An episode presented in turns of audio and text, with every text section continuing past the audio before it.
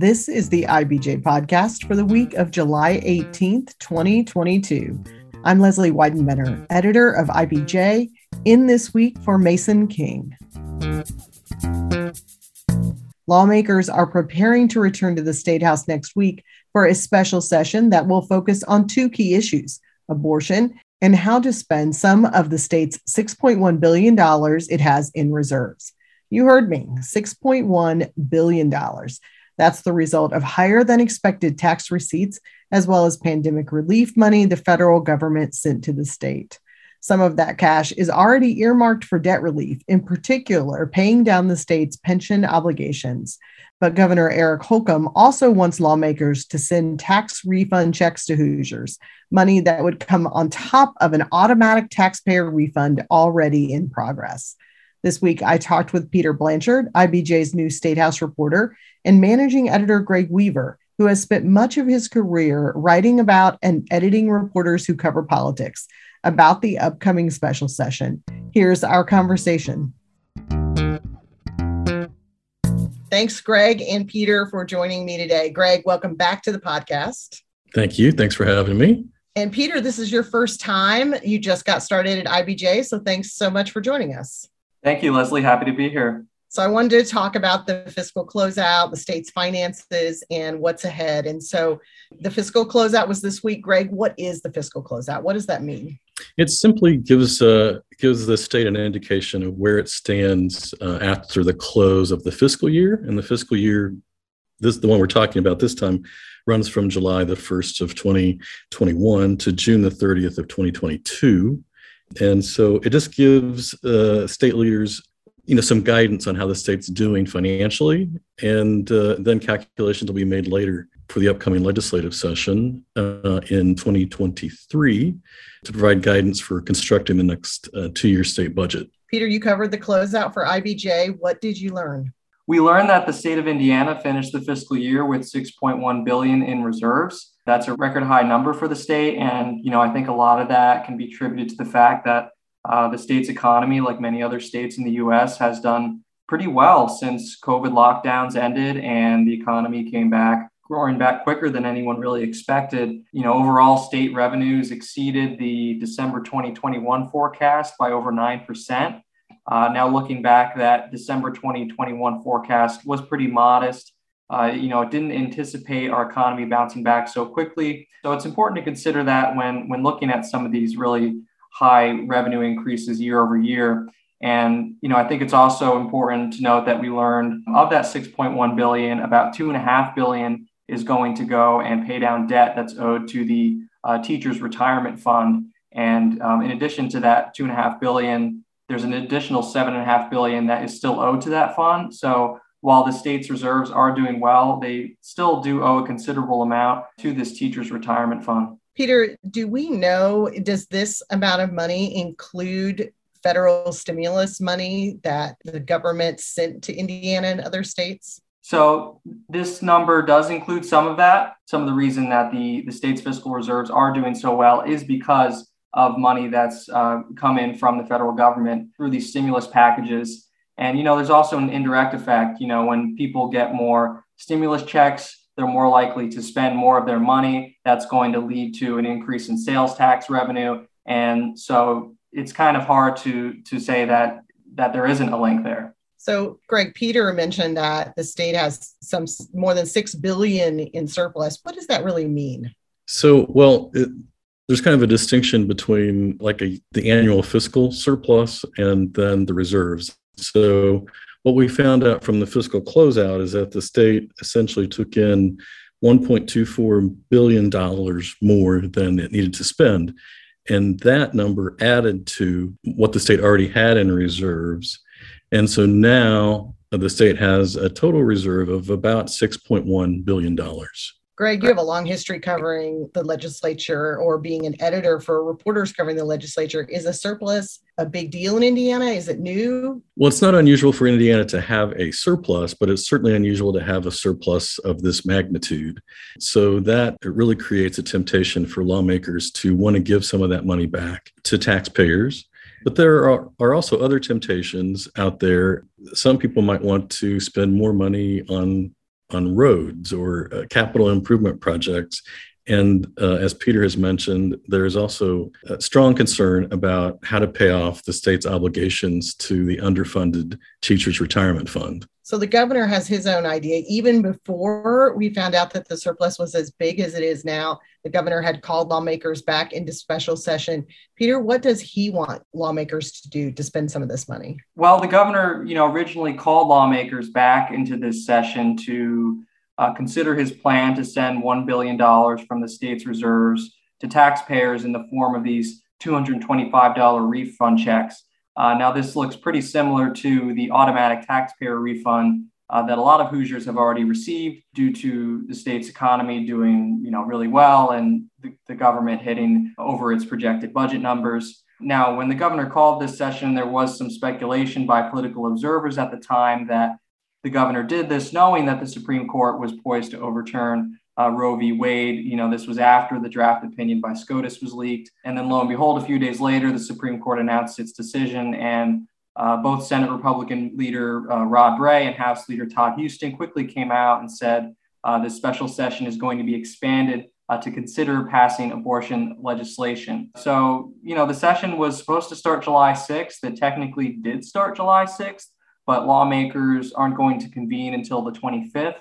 Um, and the reason for this delay was they wanted more time to uh, craft an abortion bill. And, you know, under state statute, the special session uh, can only last 40 days. So uh, essentially, when the session starts on the 25th, lawmakers have about three weeks to hold hearings and uh, meet to discuss the tax refund and the abortion issue. Okay, let's take a quick break. This is the IBJ podcast. Taft, today's modern law firm. With more than 625 attorneys across 11 offices, we provide solutions to the business issues facing middle market and emerging companies alike. We do this through a highly collaborative and inclusive team approach. Taft, the modern law firm. To learn more, visit taftlaw.com.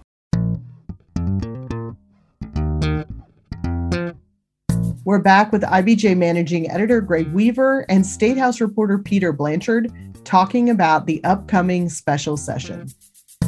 Let's talk a little bit about the governor's proposal. So he's saying he wants to send out a billion dollars in checks. How much did you say that would be and how does how much does that add to the existing taxpayer refund program? So the additional amount proposed by the governor is $225 per individual Hoosier, or if you were filing jointly as a couple, it would be, you know, $450. So it's about double, almost double what the automatic taxpayer refund is. So if you were eligible for that, then you would also get this uh, additional check. And so that'd be about, you know, $400 per person or uh, almost 800 for, for couple. And so, how are lawmakers reacting to this proposal? Well, it's interesting. You know, it's it's one of those proposals that you think would be popular with most politicians. You know, they get to say they uh, put money back directly into the pockets of their constituents. House leadership is a little more bullish on the proposal.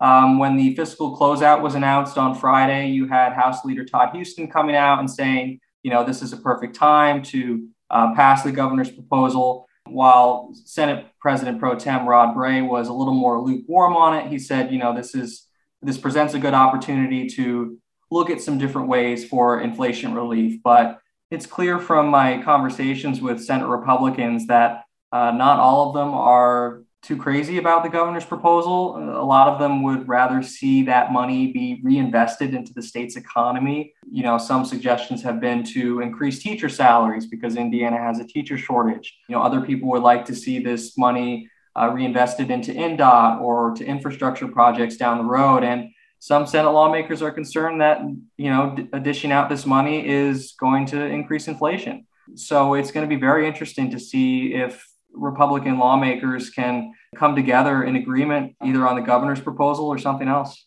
For this week's uh, IBJ, actually, Peter, you wrote a story about this issue, about the taxpayer refund. And one of the things you talked to experts about was this inflation question. What did you learn? Well, it sort of depends on who you talk to. Um, you know, one economist I reached out to, Michael Hicks at Ball State University, he said that yes, giving everyone $225 checks is definitely going to prolong inflation. He argued that it's not really enough money to stash away or put into savings. You know, people are just going to turn around and spend that money on gas, food, going out to eat, and that's going to further drive up consumer prices. But, you know, when Indiana's Office of Management and Budget Director was asked the same question, uh, he said this isn't going to drive inflation in a significant way.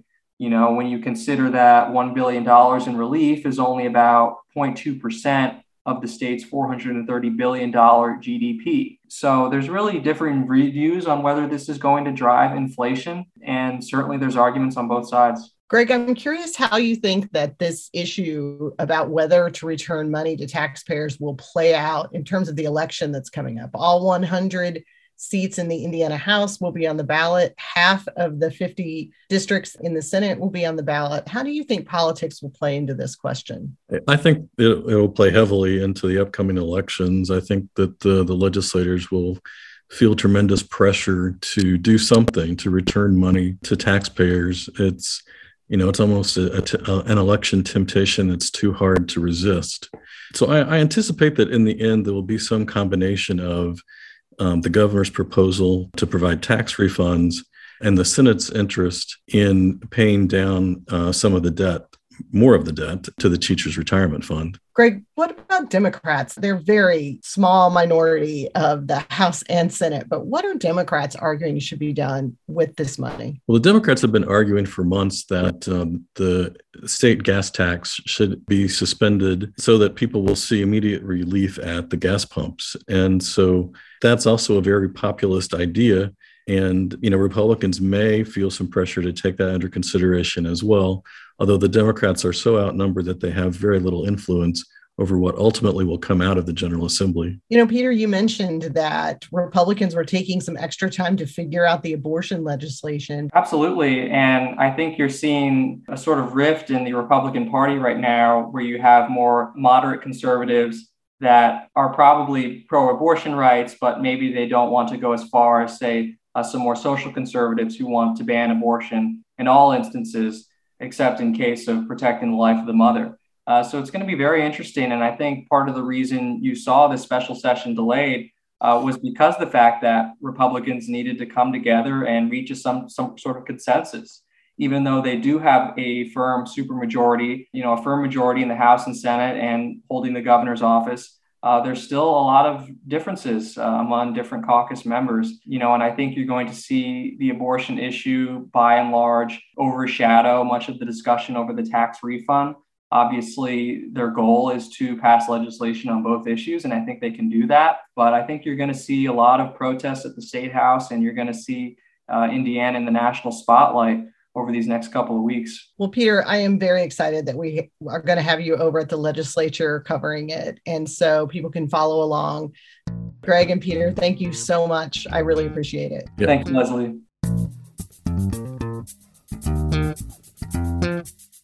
Thanks again to Peter and Greg for chatting about the upcoming special session. You can read more about the proposed taxpayer refund in this week's issue and watch IBJ.com for Peter's upcoming coverage.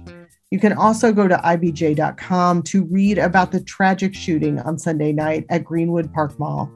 Police say a man entered the food court at about 6 p.m. with a rifle and began shooting. He killed three people and injured others before a person at the mall with a gun killed the shooter. Thanks for tuning in to the IBJ podcast. Mason King will be back next week.